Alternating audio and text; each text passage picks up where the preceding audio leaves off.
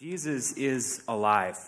And uh, my name is Pastor Dominic. I'm glad to be celebrating Easter with you here today. And this is a beautiful moment, a beautiful weekend to celebrate and remember all that Jesus has done for us that Easter morning.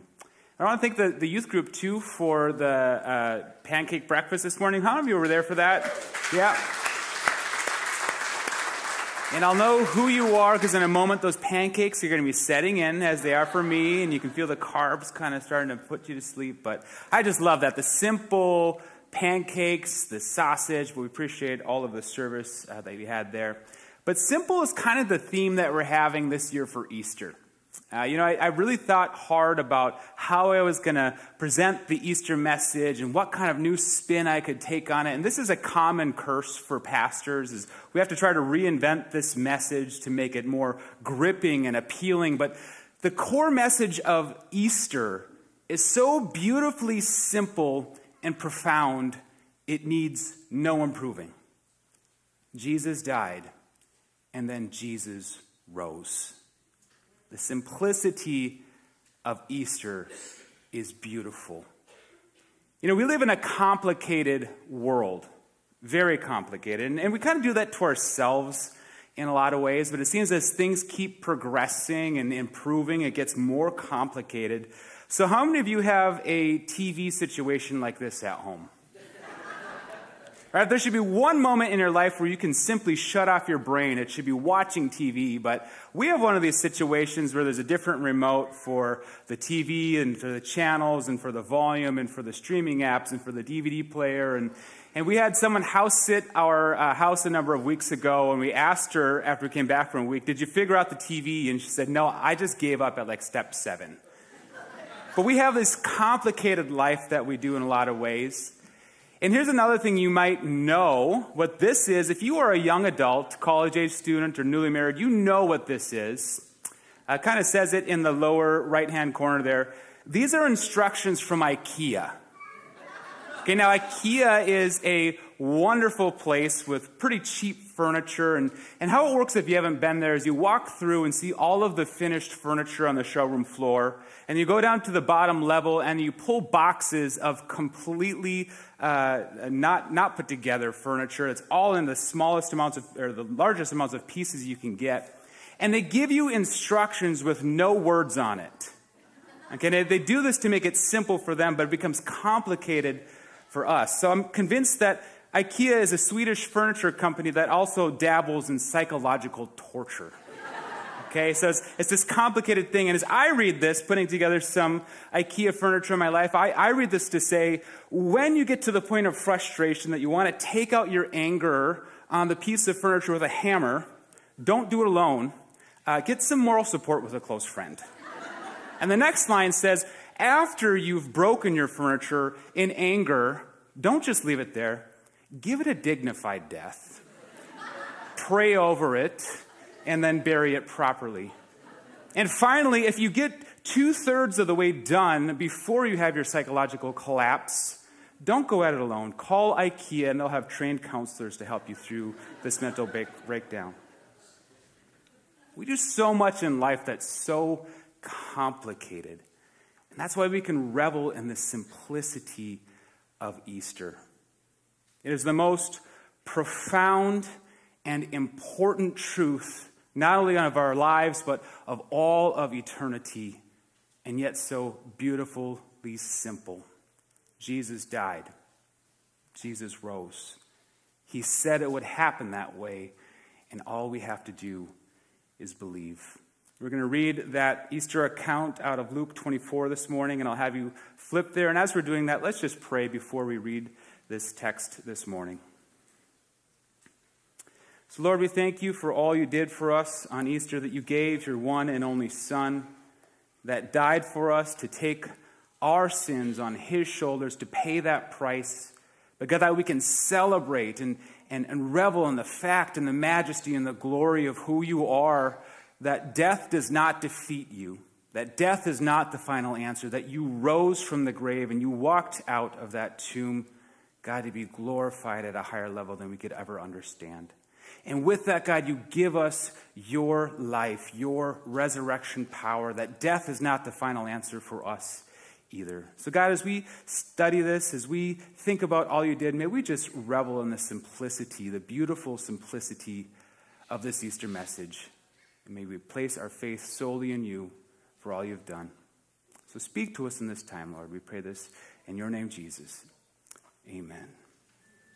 I'm going to read chapter twenty-four of Luke, verses one through eight. So on the first day of the week, very early in the morning, the women took the spices they had prepared and went to the tomb. They found the stone rolled away from the tomb, but when they entered, they did not find the body of the Lord Jesus. While they were wondering about this, suddenly two men in clothes that gleamed like lightning stood beside them. In their fright, the women bowed down with their faces to the ground. But the men said to them, "Why do you look for the living among the dead? He is not here. He has risen. Remember how he told you while he was still with you in Galilee? The Son of Man must be delivered over to the hands of sinners, be crucified, and on the third day be raised again." Then they remembered his words. So as we go through this, I'm going to give you just five simple points about Easter. And the first, as we've already said, is that Jesus died. You know, the beauty of Easter is that this is in past tense and not in present tense. Okay, Jesus died, but he is not dead. But to understand the beauty of Easter is to understand why he needed to die.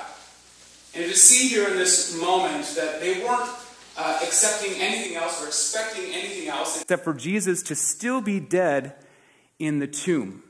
And nobody, these women, his disciples, those who had been following him for weeks or months or years, really understood what was happening in this moment, because many of them saw him go to his uh, to the place of crucifixion, carrying the cross, and, and a few saw him die on the cross and be laid in this tomb of Joseph, including the women who were here that day. And what had happened is, is the dignified Jewish death would have certain rites and, and certain rituals to embalm the body and to cover it with spices and oils. And so the women who did not have time that night when Jesus was laid in the tomb were coming back now after the Sabbath rest to give Jesus that dignified burial.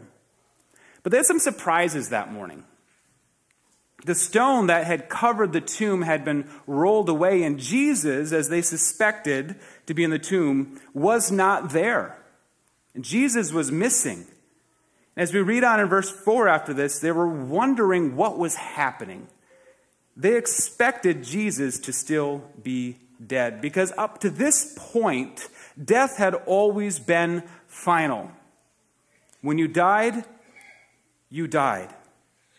But the beauty of Easter is that death did not have the same power over Jesus as it would over us and always has. But Jesus died. Jesus had to die. And to understand the glory of the resurrection, you need to understand the necessity and the purpose of his death. And so that might give us the question a five-year-old might have in this moment. Why? Why did Jesus have to die? Well, the short answer to that, the most simple answer, is because he loves you. He died to pay the price of your sins.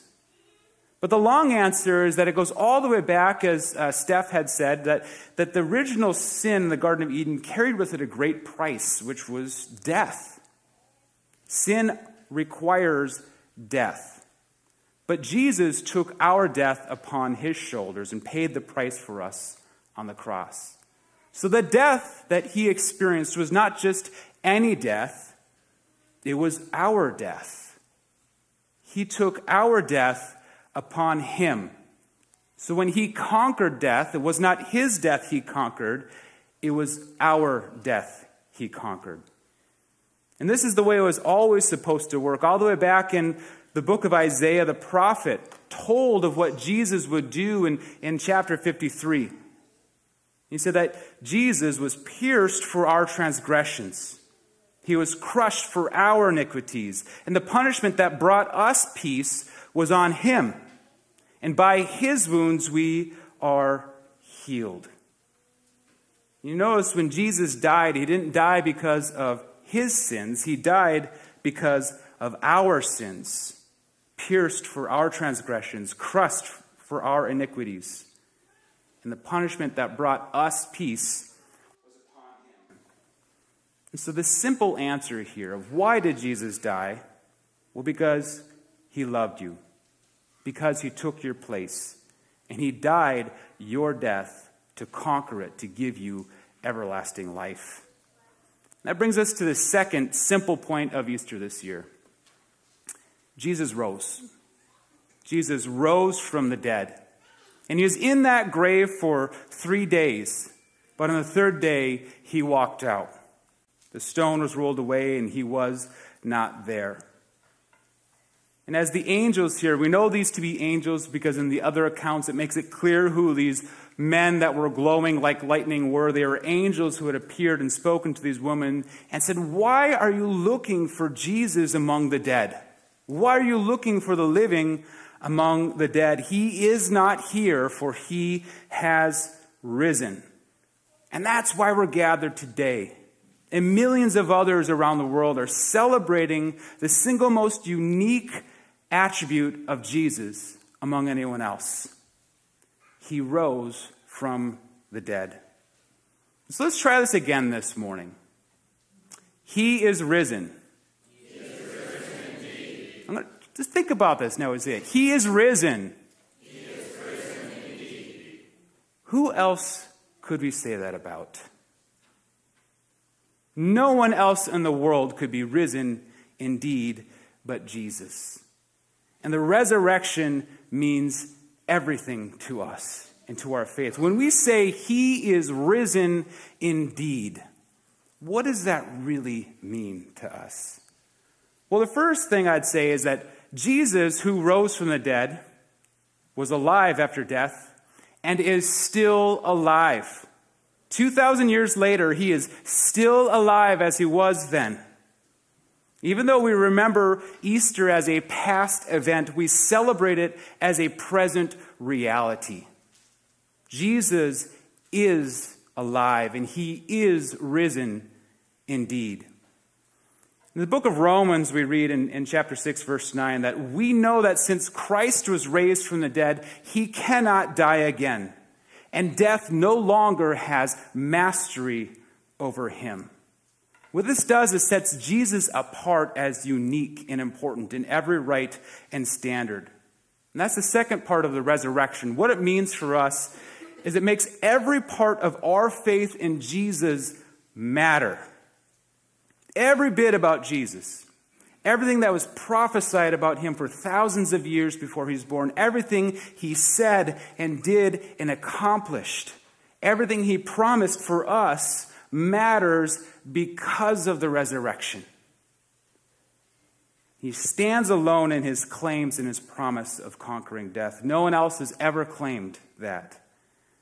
You know, it's interesting, there's actually a shocking number of those who profess to be Christians, to believe everything that Jesus did and said, except the resurrection. But the resurrection is the single most important part of our faith. Because Jesus was exactly who he promised himself to be. Without the resurrection, Jesus would be a very convincing liar. But with the resurrection, he is completely Lord.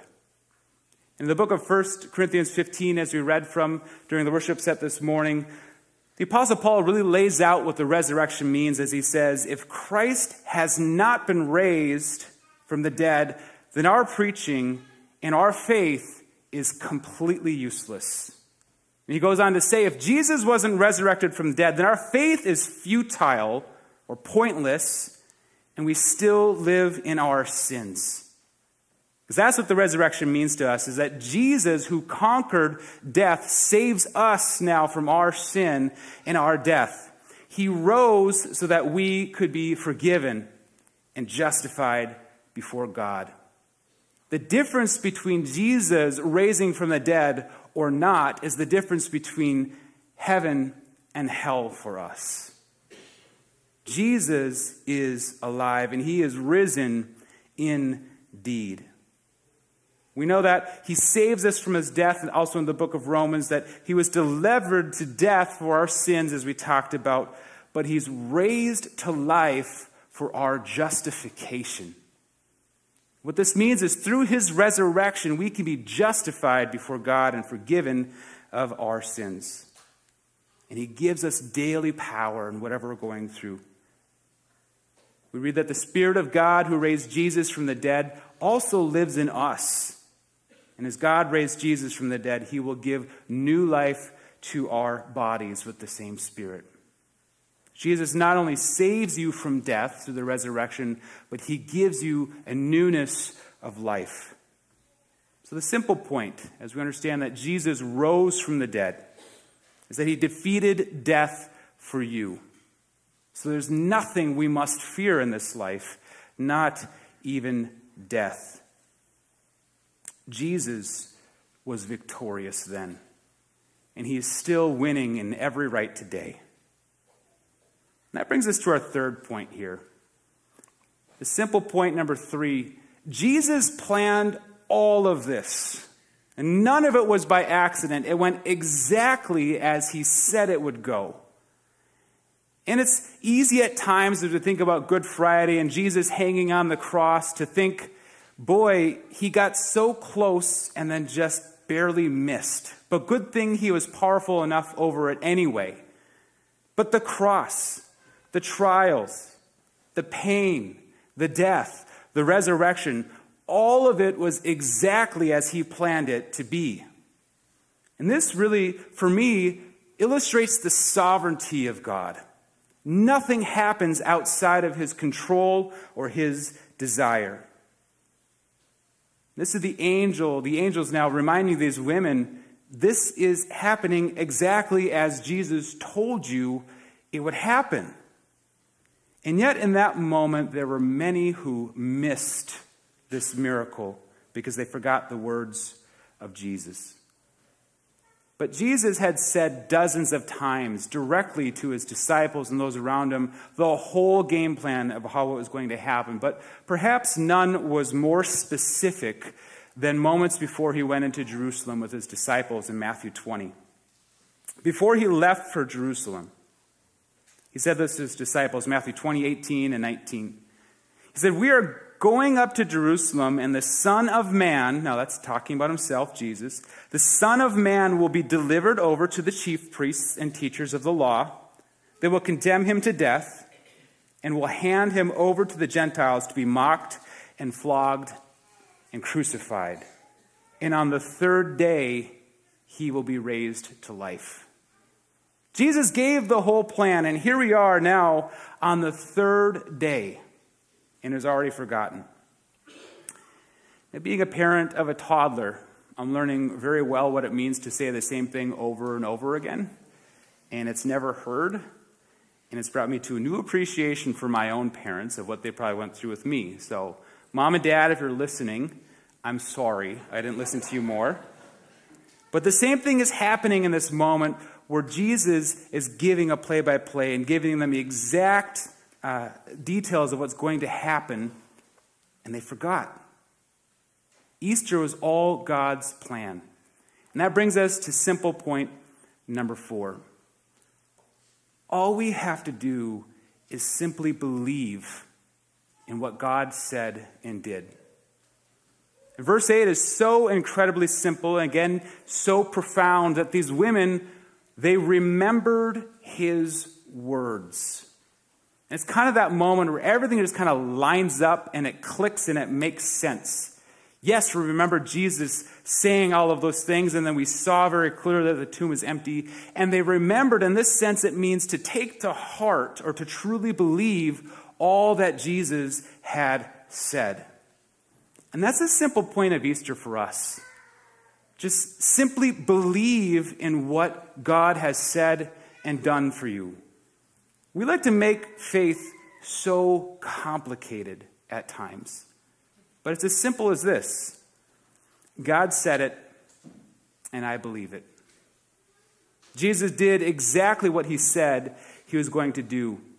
And because they weren't remembering those words, they nearly missed the women and the, and the disciples and all those who were following Jesus. They nearly missed the miracle of the resurrection that morning. But they had to remember and believe what Jesus had said. And it makes me wonder, what, what do we miss in our own lives? Because we don't have the faith of what God said.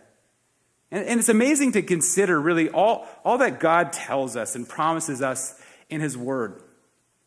You know, you can live with great confidence that Jesus promised he will never leave you, he will never forsake you, he will be with you always to the very end of this age. You can live with peace as you give up all of your worries and your anxieties to God and, and bring them to him in prayer, and he'll give you the peace that passes understanding. And in him is found the utmost of joy and love and truth. If you just believe in what God said and did, then you experience the miracles of what he's doing. And Easter showed us that, that we can take him at his word. He did exactly what he said he was going to do, even though they didn't completely understand it or accept it in the moment. So don't overcomplicate this. When it comes to the most important part of faith, which is our salvation, let's not overcomplicate that either. All right, faith brings you to salvation. And sometimes we really limit our faith, we complicate our faith by what we can understand and what we can un- what we can control. But it's this reality that God has said and done all that matters. And salvation, if you're not familiar with that word, it really means that we need some help, because by ourselves we are destined for hell, and we need to be saved to be given heaven. And, and we overcomplicate this by trying to do too much ourselves. And we think, I'm not good enough to go to heaven. Maybe you just give up on the whole idea, or you think you have to do more to undo the bad, or maybe you think I'm not bad enough to go to hell. And relatively speaking, I'm a pretty good person. Maybe you are proud in yourself for all you've done in your life, but you never have taken that step of faith in Jesus. The Easter message is simple. Just believe in what Jesus did for you, and nothing you do can add or subtract from that. It says it pretty clear in Romans ten nine, that if you confess or declare with your mouth that Jesus is Lord and believe in your heart that God raised him from the dead, then you'll be saved. That's pretty simple, right? If you confess with your mouth that Jesus is Lord and believe in your heart that God raised him from the dead, you'll be saved. Simple faith in all that God has done, all that he has promised for you. And it comes to this moment of just understanding your need of what Jesus did on the cross and what he accomplished out of the grave. That you have sin in your life that needs forgiveness, and only Jesus can forgive that. And you believe that he did everything that's necessary for you to, to experience that forgiveness. That he took your penalty on the cross and he conquered that death on Easter morning. And then confess your faith in him and follow him. And that brings us to our last simple point here. It's kind of a bonus point. This wasn't in the text, but I think this is the real big point of Easter. Jesus is our only hope. Jesus is our only hope. And it's made very clear in First Peter one three. That in his great mercy, he has given us new birth into a living hope through the resurrection of Jesus Christ from the dead. Now, hope is kind of a funny and a fickle thing if you put it in the wrong areas in your life. Okay, it can take weeks or years or decades to build hope in things in your life, but it can take seconds for that same hope to fail and to falter. And so I'm going to ask you a simple question today. Where is your ultimate hope today? Is it in the things around you? Are you thinking, if I just have the right kind of house and job and the right amount of money in my bank account and the right cars, if I can build the things around me, I'll reach a level of hope? Well, all of those things are going to be gone someday. Is it in the people around you? Are you finding your hope as in your identity as, as something very noble, like a, a parent or a spouse? Is your hope in yourself and what you've done and what you understand or in what you hope to do? If it's in any of those things, those hopes will fail you at some point. But Jesus is for us our living hope. He is our hope that is still alive today. He rose from the dead. He was alive then, and he's alive now. He has risen indeed. And that means we can have a hope that never fades and always survives and always wins. In the book of Hebrews, we read that hope in Christ versus hope in anything else. Hope in Christ is like an anchor for the soul. It's firm and secure, and it keeps us grounded no matter what happens in life. And that's the difference between hope in anything else and hope in Jesus. And we're going to sing about that in a moment as we invite the worship team up here today. But there's great difference between hope in anything else and hope in Jesus, our living Savior. When we understand that he walked out of that grave and he conquered death that morning, we can have the confidence that nothing else is too big for him. He already conquered our greatest problem. And now we have this confidence, this hope in him that he will never fail us again.